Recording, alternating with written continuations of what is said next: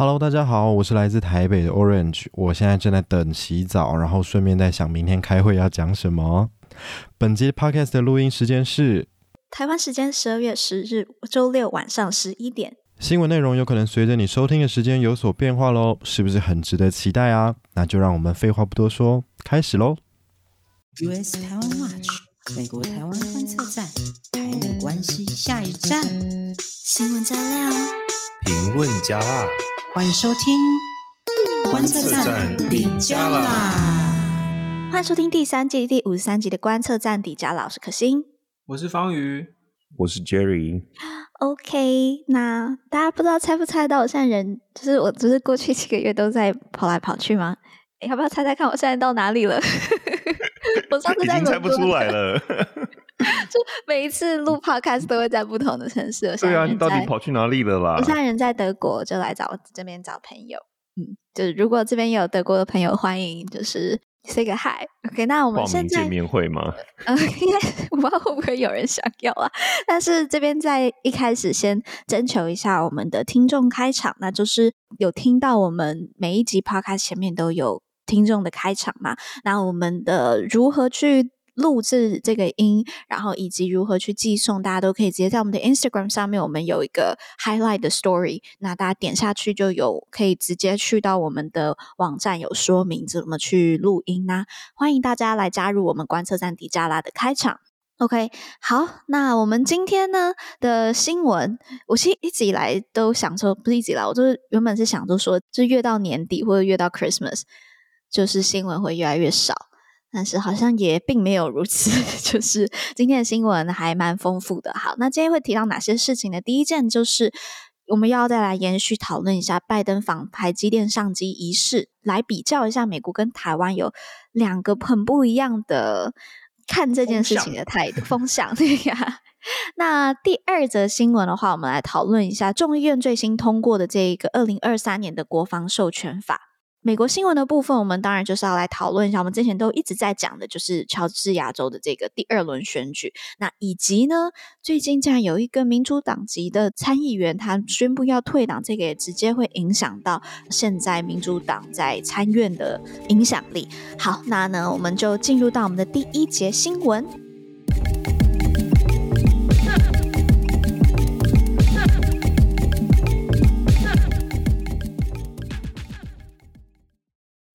好，第一节新闻就是继续延续嘛。其实我自己还蛮惊讶的，因为我们第五十一集大概是两个礼拜前的这一集，就我们那时候就在讨论台积电去台化的这一个新闻。其实我、嗯、我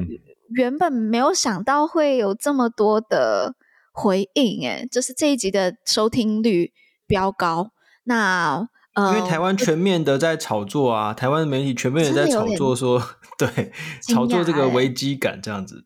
嗯，好，我们就先讲个背景好了。就十二月六号的时候，台积电在 Arizona 那个上机仪式举办了嘛？那当天去到现场的真的是。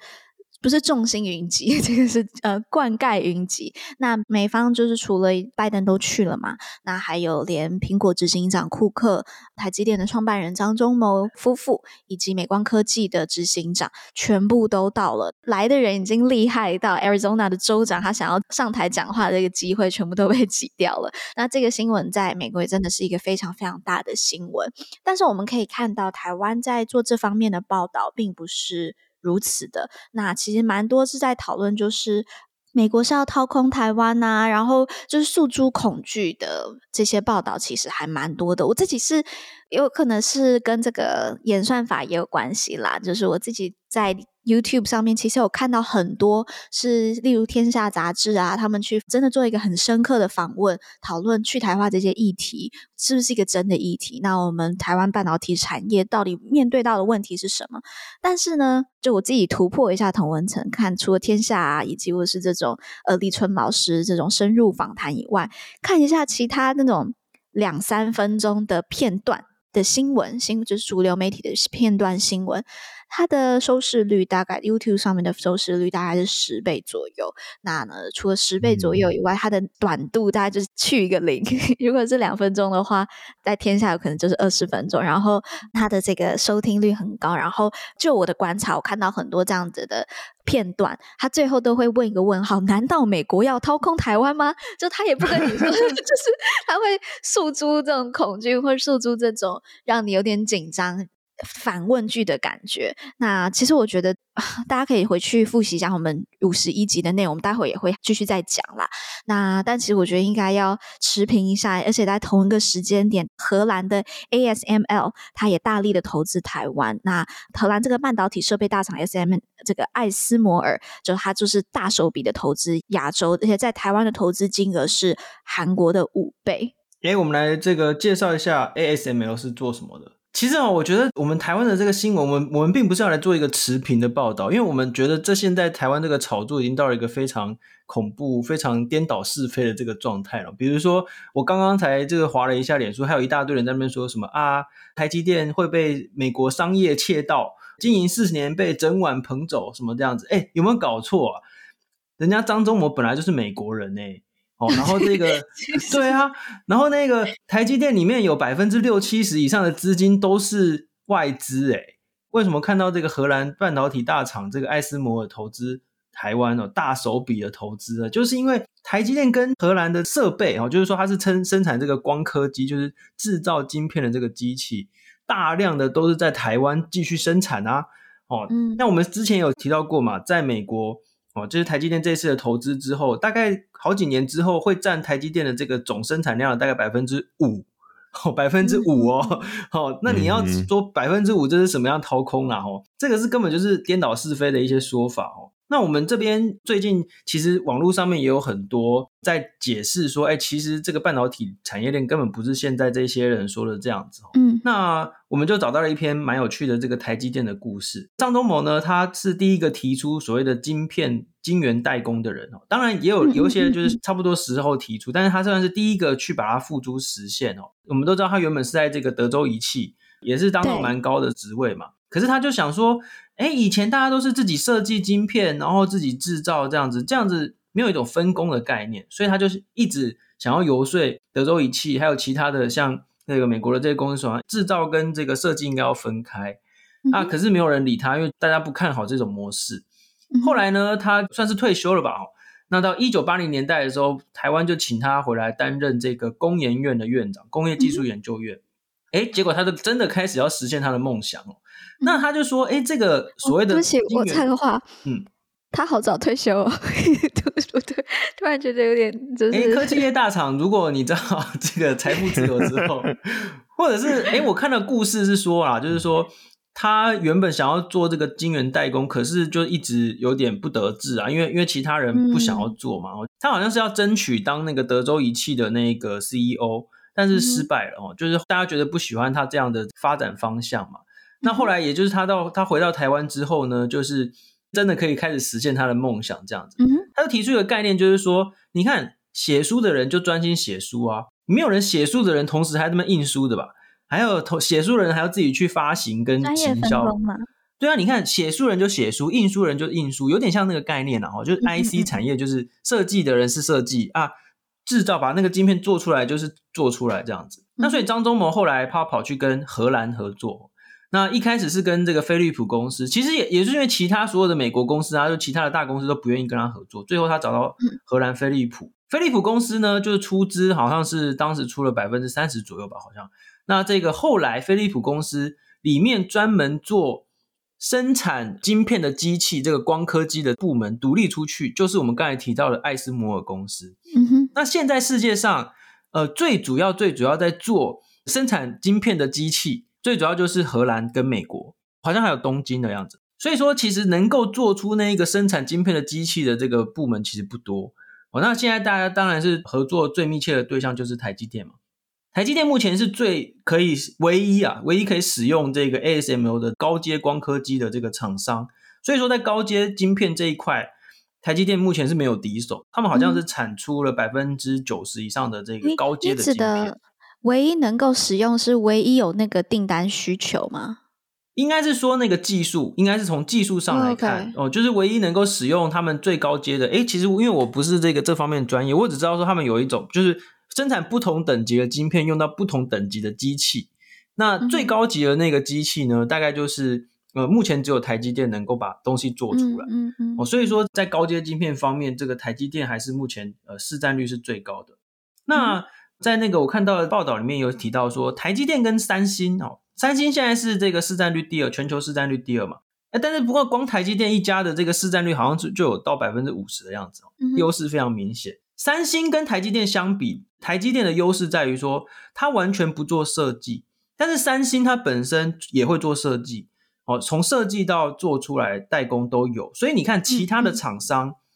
也有在做设计的厂商，就不太敢把所有的东西全部都交给三星代工。好，那因为台积电完全的不做设计，所以说 IC 设计的部分，很多人就会直接找台积电来代工，这样，嗯、所以这个是台积电选择的一个呃呃发展的方向，这样。对，所以台积电的策略其实基本上就是分业专攻啊，分啊分工专业，分 分业专攻。分 对不起。天哪！我刚起，刚早上起来 不会讲话。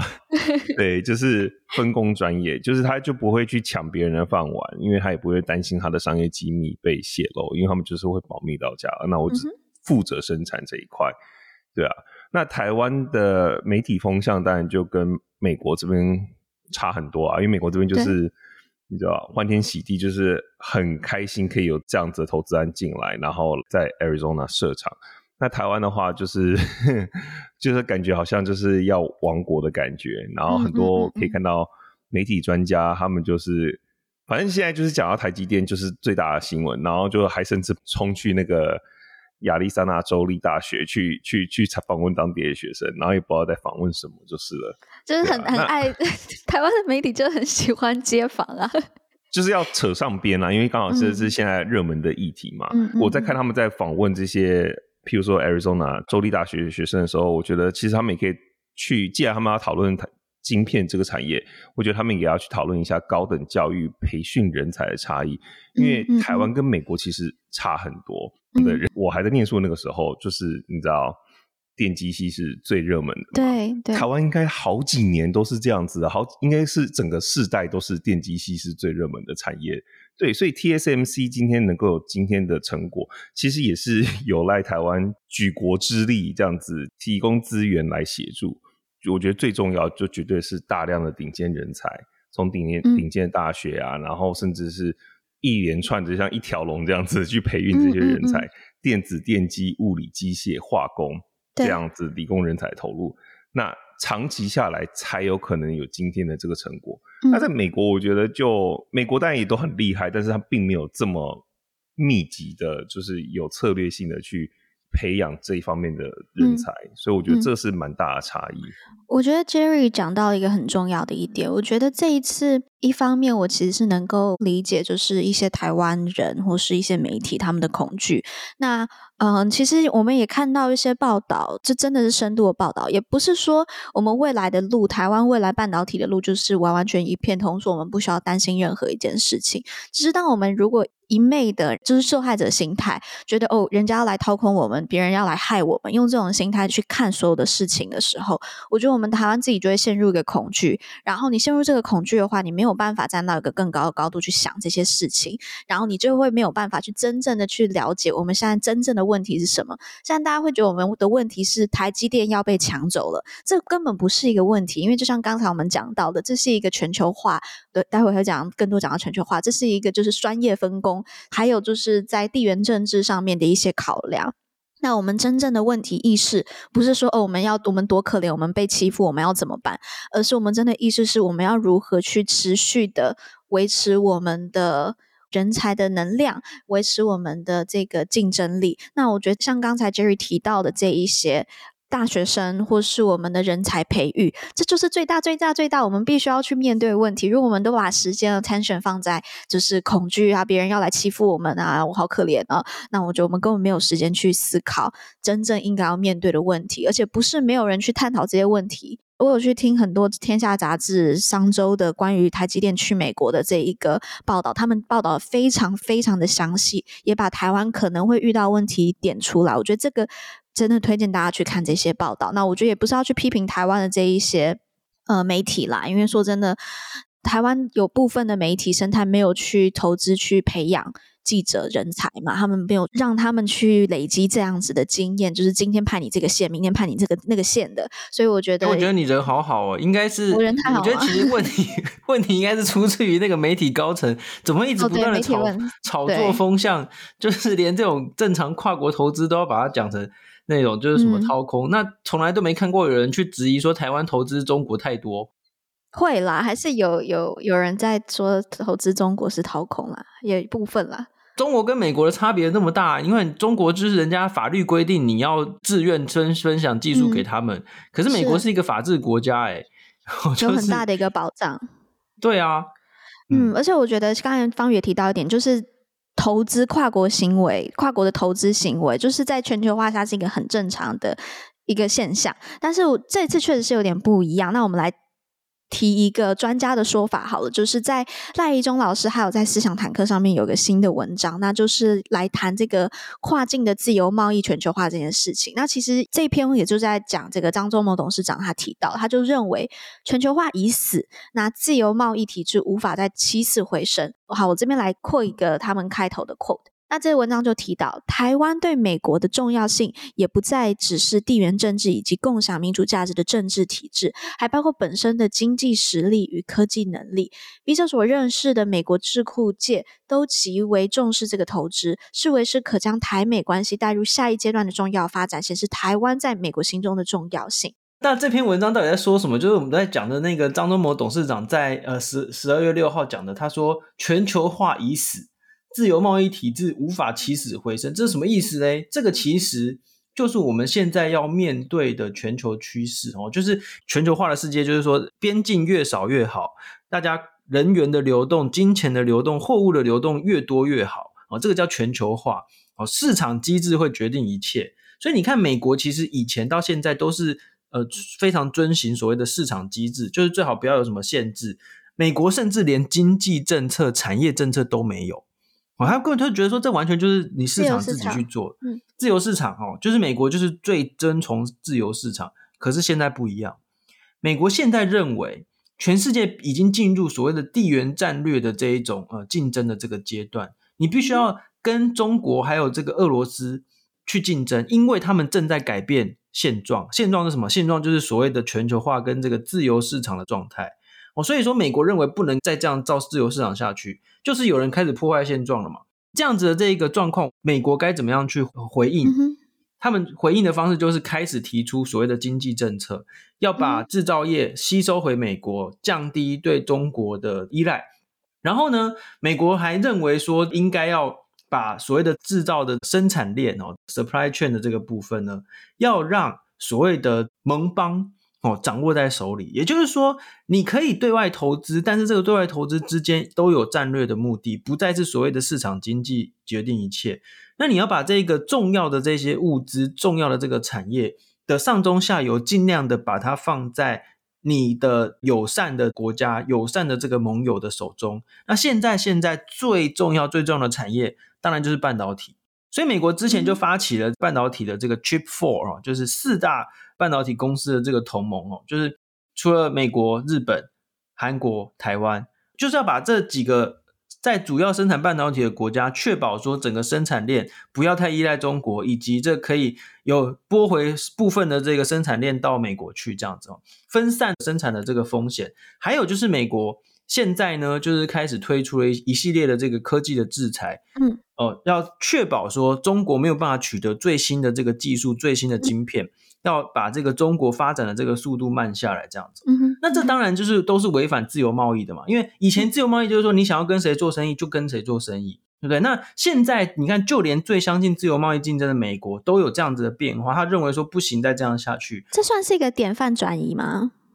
绝对是的，绝对是的。嗯嗯嗯。因为你看以前啊，就是我们说美国跟中国之间有一个东西叫做交往政策嘛，engagement policy。嗯。美国从一九八零到一九九零年代非常坚定的信仰说，只要跟中国多做生意、多交往，中国自然而然就会自由化，自然而然就会变得更开放。很显然并没有，但是美国也是经过了二三十年来，到一直到川普开始改变了这样的看法，然后一直到去年才由印太的协调官这个 Campbell 哈。正式的结束了，呃，这个 engagement policy，这其实就是一个典范转移啦。因为你以前就是认为说，反正我们就是自由经济，自由经济底底下，中国还有其他的独裁国家也会变得自由经济。显然没有，中国很坚持的用这个国家资本主义，然后而且就是扭曲了这个自由市场。所以美国现在已经认识到说，不行再这样下去。赖一东老师的文章里面讲，他说全球化已死的其中一个发展就是说，经济合作之后会。沿着所谓的友群，就是说彼此友善的这些国家，like-minded 理念相近的这些国家去发展哦，嗯，不再是像以前那样子由这个所谓 WTO 或者是这些国际的机制来做这个决定。那很显然，目的就是要围堵中国嘛。嗯嗯，刚才方宇在讲这段关于全球化这段，我这边想要推荐一本书，突然想到，嗯、呃，书名叫做《全球化矛盾》，它是哈佛的一个经济学家丹尼，嗯、呃，Danny Rodrik 他写的。在一九九七亚洲金融风暴以及二零零八这个次贷危机的时候，他其实那时候就有批评过，就是自由化可能会造成过度自由市场所造成可能的这个迷思。这本书的论点，他也讲到说，我们没有办法同时追求民主，又追求国家自觉，又追求经济全球化。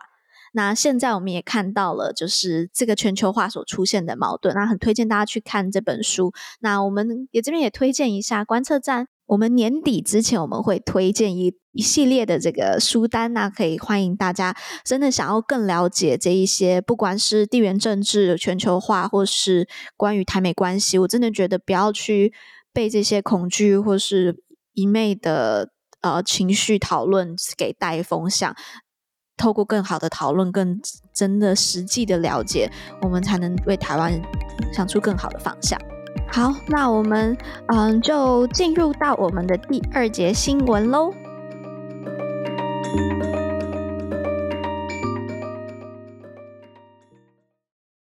OK，第二节的新闻的部分呢，就是我们每一年这个时候呢，都会来讨论的国防授权法。那呃，待会再帮大家复习一下什么是国防授权法。那在嗯十二月八号的时候呢，众议院他们以三百五十比八十的压倒性票数通过了二零二三年的这个国防授权法，简称叫做 NDAA 啦。它其实这个内容就是明年的这个军事预算。那真的每一年的 军事预算都是不断的在创创新高。那二零二三年的军事预算呢是。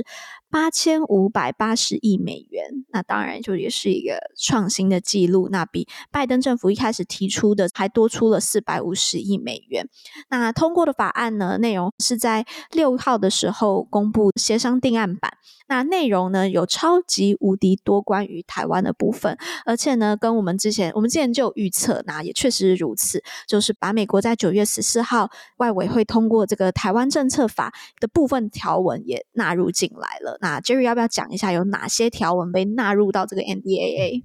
对，最值得注目的当然就是军援的部分，这个我们之前讨论过非常多。那这一次有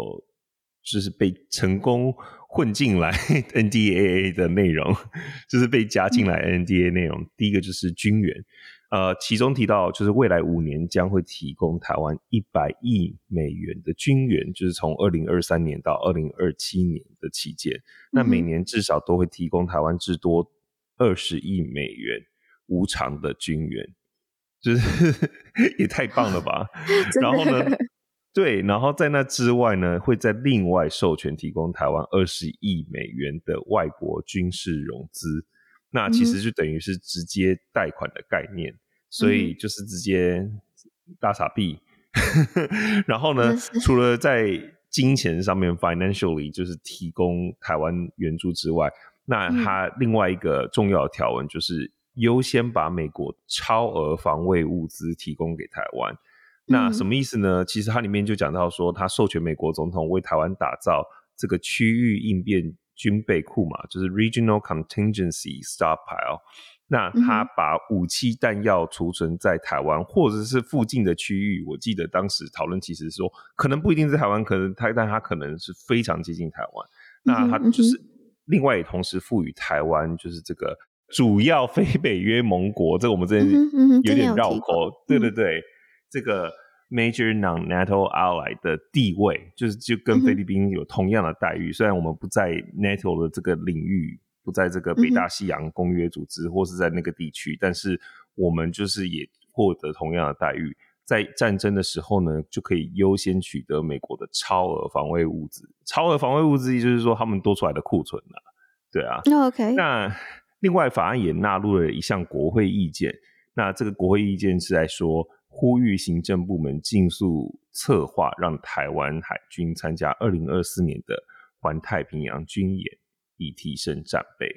所以这个法案其实就很清楚的指出，就是对你刚才讲的那个加入环太平洋军演是国会意见嘛，对不对？所以是呼吁性的，嗯，OK，是呼吁性的，对不对？嗯、然后呢，在这个法案的内容里面，它也有很清楚的指出来说，就是美国当初跟中国建交的决定是建立在台湾未来会以和平方式解决的这个期待上。嗯但是中国最近对台湾的作为其实是越来越具胁迫性跟侵略性，已经违背美方的期待了。嗯、所以就可以知道，就是他们背后的动机跟理由，其实就是我们一直讲的，就是改变现状的例子就是中国。嗯、对，嗯、那刚刚的新闻就是我们刚刚这个整理是来自于中央社的新闻报道。那在同一份新闻的报道中呢，他也有提出来一个我觉得蛮有趣的，就是当时在投票的时候，有几位国会议员们他们就有发言。那他们在发言的时候，他们就直接很清楚，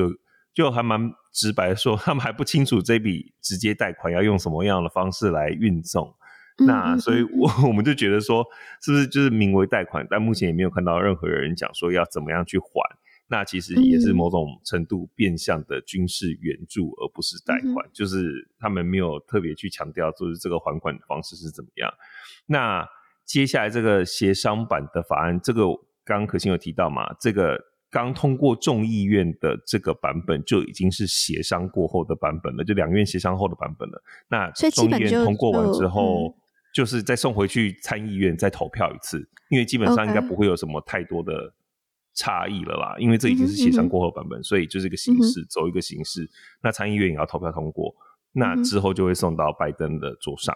让他签名，然后就会变成法案，就正式生效的法案。OK，好，那。其实我们书里面 这要来推我们的书了，为什么我们要在意美国？那为什么我们要在意美国？里面其实有一整段是在介绍这个 NDAA 国防授权法到底是什么。那我在这边也跟大家再复习一下。那它是一个很特别的法案，是从一九六一年以来呢，美国每一年它都会提出，就是决定下一个财政年度的国防预算，还有用途以及支出的这个程度。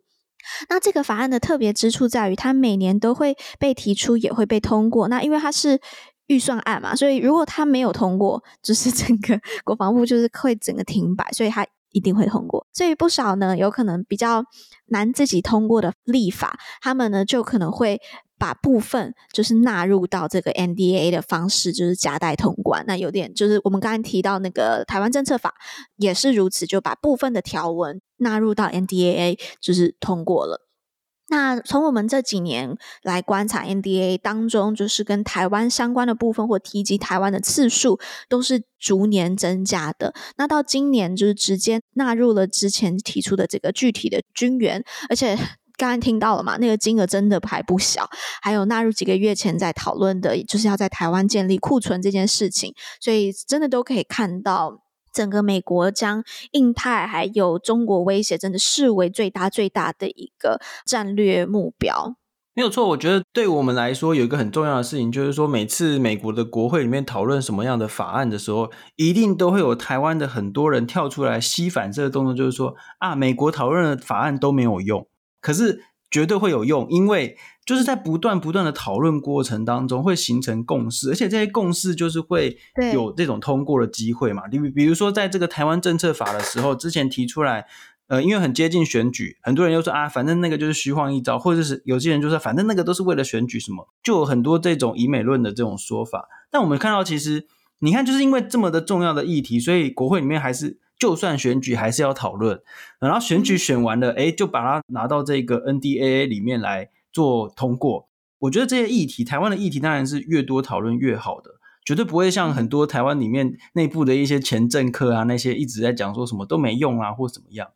那我觉得这个法案或者这些内容，就是要帮助台湾做这个军事的这个援助跟囤这个弹药的部分哦。诶，大家要知道一件事情哦，到时候真正假设我们必须要呃打仗来捍卫我们自己的时候，弹药的储存绝对是非常非常重要的一件事情，因为弹药会耗损的非常快。你看，像乌克兰的那个状况，就是全世界一直不断的在提供各式各样的这个弹药给他们。那美国自己现在也就在赶快加紧生产嘛，因为这个真的消耗的很快。所以美国现在就等于就直接是说，假设我们真的需要打仗的时候，那我们必须要自己赶快先建立起来这个足够应付的这个呃储备嘛，那就直接把那个储备就放在台湾这样子，这是这个意思。那我觉得其实现在全世界都在关注说，到底怎么样吓阻中共的野心。美国国会议员也很关注，美国行政部门也很关注。那对台湾来说，我们真的当然就必须要全力投入防卫的准备，展现出这个防卫的决心嘛。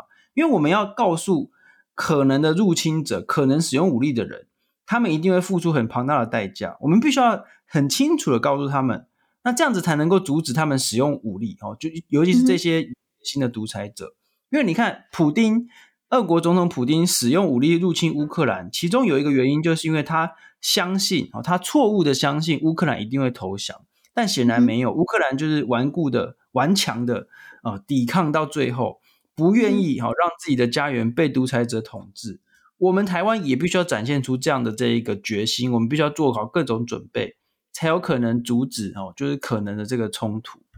嗯嗯嗯嗯，我觉得这真的是一个很重要的提醒啊。啊，我我认旁边身边认识不少，就是很畏战啦。但是我要再重复提，但是真的就是李喜明将军讲的，就是面对强大敌人，最重要的就是不要怕。你恐惧反而会让人家会吸引人家来欺负你。这句话真的影响我很多，那也分享给大家。那也欢迎大家再去听一下当时方宇访问李喜明将军的这一个内容。好，那我们就进一段广告，进入到我们的美国新闻。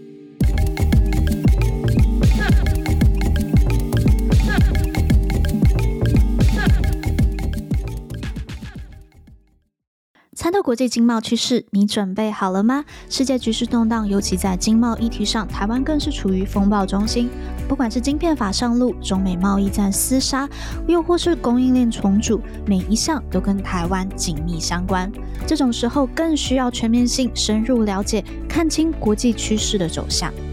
今天想跟大家推荐由静好听跟国际经贸权威中经院副执行长李淳共同制作的《欢迎登机李淳的经贸航班》。李淳将系统性的从国际贸易的起源谈起，再谈到当下国际经济的关键议题以及未来的趋势走向，一步步带你掌握全面的国际经贸观点，打造精准的自主判读能力。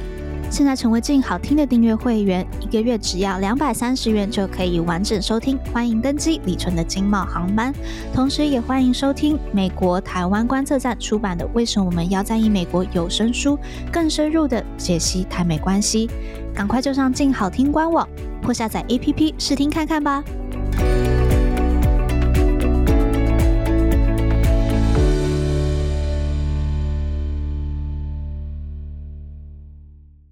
OK，we're back。那这一节的美国新闻呢，就是要来讨论一下乔治亚州的这个 runoff。还记得其中选举前，我们大家都一直讲，就是说乔治亚州，因为它是摇摆州中的摇摆州，就是摇摆州中真的超级难去预测两个候选人之间的差距，超级超级无敌的小。所以呢，二零二零年选举的时候，乔治亚州也是扮演了一个非常重要的角色，所以大家都一直在关注乔治亚州到底会怎么样发展。那再加上呢，乔治亚州它的这个选举规则特别奇怪，大部分的州就是相对多数。那这个候选人就会当选，但乔治亚州不一样，他一定要达到这个绝对多数，就你一定要超过五十趴的这一个呃得票率，才会有人胜出。那在十一月期中选举的时候，因为两个候选人就是 Warnock 跟 Walker 都没有超过五十 percent，所以呢就全又重新要在十二月的时候再投一次票，就是第二轮选举。那当时呢，还记得我们十一月的这其中选举结束之后，民主党虽然是守住参议院，但是呢，当时的比数是共和党五十跟民主党四十九。那所以这个乔治亚州如果赢了之后，让民主党会有更大的这个胜算嘛？那现在的呃乔治亚州选举，我们可以看到 Warnock 就是民主党的这个呃候选人，他赢了。那由川普支持的这个候选人 Walker 他输了。那其实这也是再一次去打击川普在。共和党内的势力，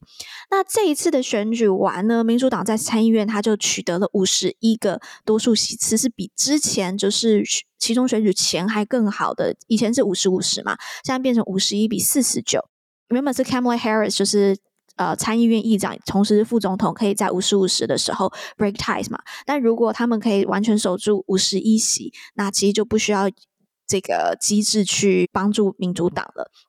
不过，民主党在乔治亚州胜选之后，马上又出现了一个变数。待会 Jerry 会来讲。那我觉得 Georgia 这个乔治亚州是大家可以之后非常关注的一州，因为它在它现在有点是由红转蓝。就他一直以来都是一个偏共和党的一州，那包括他们主要的这一些呃州长的职位呀、啊，然后还有州的立法机构，主要还是由共和党人来包办。但是这几年因为城市发展的关系，我们有看到它越来越往转蓝，所以乔治亚州这几年是一个非常非常非常重要的这个摇摆州的关键区域。好，那回到 Jerry 的这个部分，Jerry 是不是要讲一下到底现在出现什么变数？没错，就是刚刚可心讲到，现在在 Georgia runoff 之后呢，民主党是在参议院五十一个席位，共和党是四十九，这样听起来就感觉民主党又取得了一个进展。其实老实说，这是一个破纪录哦，因为我们都知道，在这个执政当局的第一个期中选举，通常执政党会输嘛，然后这是数十年来第一次，就是执政党居然在参议院手下每一个现有的席次。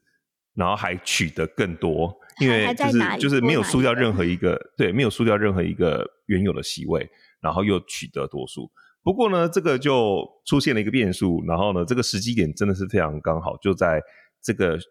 Georgia 的选举结果抵定之后呢，在周五，Arizona 的参议员 Kirsten Cinema，这个其实我们之前有提过他，就是包含他自己定义为自己是双性恋嘛，然后呢，嗯、就是。他当时是以民主党的身份，也是破纪录哦，就是用哎，其实 Arizona 就是台积电在的那一周嘛，对不对？哦、对 对对，现在是最热门的那一周，嗯、所以大家可以来关心一下这一周的那个生态这样子。Arizona 以以前都一直是共和党在掌握的，那 Kristen Kristen Sinema 他是第一个，也是数十年来第一次，就是以民主党的候选人的身份在 Arizona 拿下参议员，嗯嗯嗯，嗯，对。好，那他周五的时候就宣布说，他要从 Democrat 转成 Independent，就是独立的党员。嗯嗯、然后呢，所以就这个时机点真的是太刚好，很多人就觉得你是在故意来搞民主党吗？因为其实之前我们有讲过，Kersten 他虽然是民主党，不过有鉴于他在的这一周，其实过去都是偏红，那其实现在也是偏中立啦，就是中间选民居多。所以呢，他的立场其实是处于比较跟民主党保持距离的。其实，在过去几个重大法案，像民主党一直想要拿掉这个 filibuster，因为 filibuster 就是你必须要取得好像三分之二的多数，你才有办法通过你的法案嘛，不然你就会被 filibuster，就是冗长发言中文。对，那阻碍议事啦，filibuster 算是阻碍议事，嗯嗯嗯，对，因为冗长发言也是一种冗长发言也是一种阻碍议事的方式，嗯嗯，对对对对对。那但民主党就一直很想要把这个东西拿掉，因为他觉得 filibuster 阻挡了民主党想要通过很多他想要通过的法案，所以但是呢，Kyrsten 他就是一直反对，所以在这方面他其实不跟民主党站在一起的。那他过去也蛮多次有这样子的 举动，所以很多人就有在关注 Arizona 这个地区的人，他们其实对于 Kyrsten 的这个宣布并不感到意外。有人甚至形容说，这个就像是你其实只是在另一半要和你分手的时候，你先提分手。因为，OK，为什么是这样讲呢？Person 他接下来二零二四就要再面临 re-election，就是说他就是要再度竞选，嗯、因为参议员是六年，然后刚好二零二四年就是他的任任期期满的时候，所以他就要再一次选举。嗯、那有鉴于他过去就是跟民主党有点汉格不入的。的记录，所以其实很多人就说他可能在二零二四，如果他还是民主党的话，就会被 primary，就是会被初选。嗯、被初选的意思就是说，因为通常按照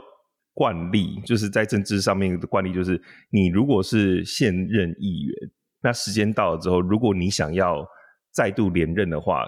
这个党就是会全力支持你嘛，就是你继续去选，嗯、对不对？但被 primary 的意思是说，哎，党觉得你不 OK 了，我要找一个人跟你拼初选，对，那你就可能就会被初选就被先刷掉嘛。所以他这个行为有点像是，我就那我就干脆，因为他知道他大概一定会被初选在二零二四的时候，所以他就自己先退党，对。我也好奇，是不是最近蛮多都有，不不不能这样讲，是不是有一些退党或是变成独立参选人的这一个趋势啊？因为是不是有可能大家对于呃传统的民主党跟共和党，就你说就跟台湾白色势力崛起的感觉？对，谢谢你。哎、欸，其实我跟你讲，这个真的很有趣，这个可以观察，你知道吗？因为你看，Arizona 现在就是台积电的新新据点嘛，然后呢，Arizona 对。不是，那如果我我会觉得很有趣的原因是，因为台湾白色力量聚集地不就是新竹嘛，也是竹科，就是很多科技人才的地方。然后呢，现在美国也有一个白色力量崛起的地方，然后也是就是做晶片的这个大本营 Arizona。为什么呢？因为 Arizona 其实根据数据显示，就是在它的注册选民中。百分之三十五的人是 identify 自己是共和党哦，所以是最多数哦。所以百分之三十五人是 identify 自己是共和党，然后第二多数是三十四趴的人认为自己是独立选民，所以大家都觉得自己住中立就是了，就是理性中立选民。然后呢，民主党只有百分之三十一，可以体会就是为什么在 Arizona 要选的人，即便你可能倾向民主党，你都必须要去强调自己这个独立的身份。当时 Kyrsten s e n e m a 他。破天荒赢下 Arizona 的参议员，他就是靠着，就是说他会是 Arizona 的 Independent Voice，就跟你说我会跟民主党保持距离，所以才连任。就是包含这一次二零二零年，嗯、呃，另外一个 Mark Kelly，就是曾经当过太空人那个 Mark Kelly，、嗯、他也是民主党的，嗯，然后他也是拿下呃 Arizona 的参议员，所以现在 Arizona 两个参议员都是都是民主党，不算啦，因为呃其中一个森马 就已经 先退掉了，对。那 Mark Kelly 在自己的竞选，就是二零二零，就是今年二零二，sorry，今年二零二二的竞选的时候，对啊，算二零二零啦。我们那个 COVID 抢走两年，已经过了。对，他在自己的宣传竞选宣传中，也一直强调自己会跟拜登政府保持不一样。嗯嗯嗯，对，所以这个这个地区的生态就是这样子。哎、欸，我觉得你这真的很有趣，就是从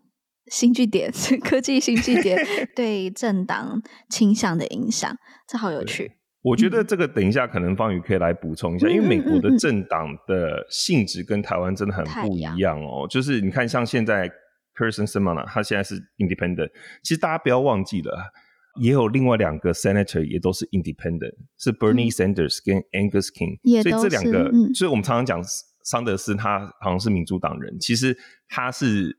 Independent，只是说他在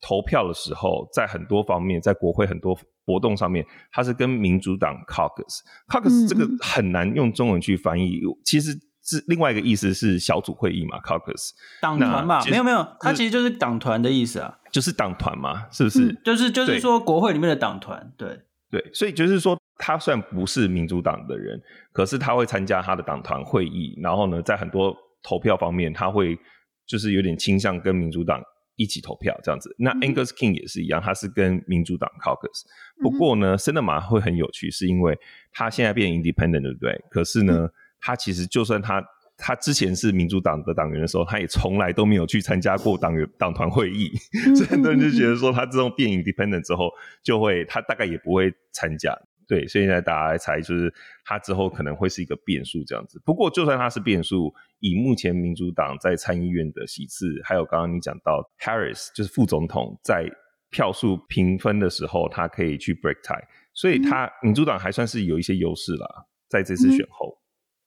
对，这边就要跟大家就是补充一下，就是美国的政党制度是所谓的柔性政党。啊，就是说它没有一定的党纪存在。那这跟台湾很不一样，因为你看台湾的时候，就是党团一声令下，你所有的党籍的这个立法委员要投什么票，就一定得投那个票。不是可以甲级动员吗？对，但是但是美国没有这种什么甲级动员，而且美国的所谓的政党，你看刚才有说到 Arizona 注册选民，注册选民是什么意思？就是你每一次在选举的时候，你可以注册自己是共和党还是注册自己是民主党，就是你自己说了算了，嗯、就是很有趣诶。所以说，你看连川普本人也有注册成民主党过。因为他一开始的时候注册成民主党，对对对对对对。川普的那个跟拜登在辩论的时候，Fox News 的那个主持人，他是 Fox News 嘛，就是非常偏共和党。可是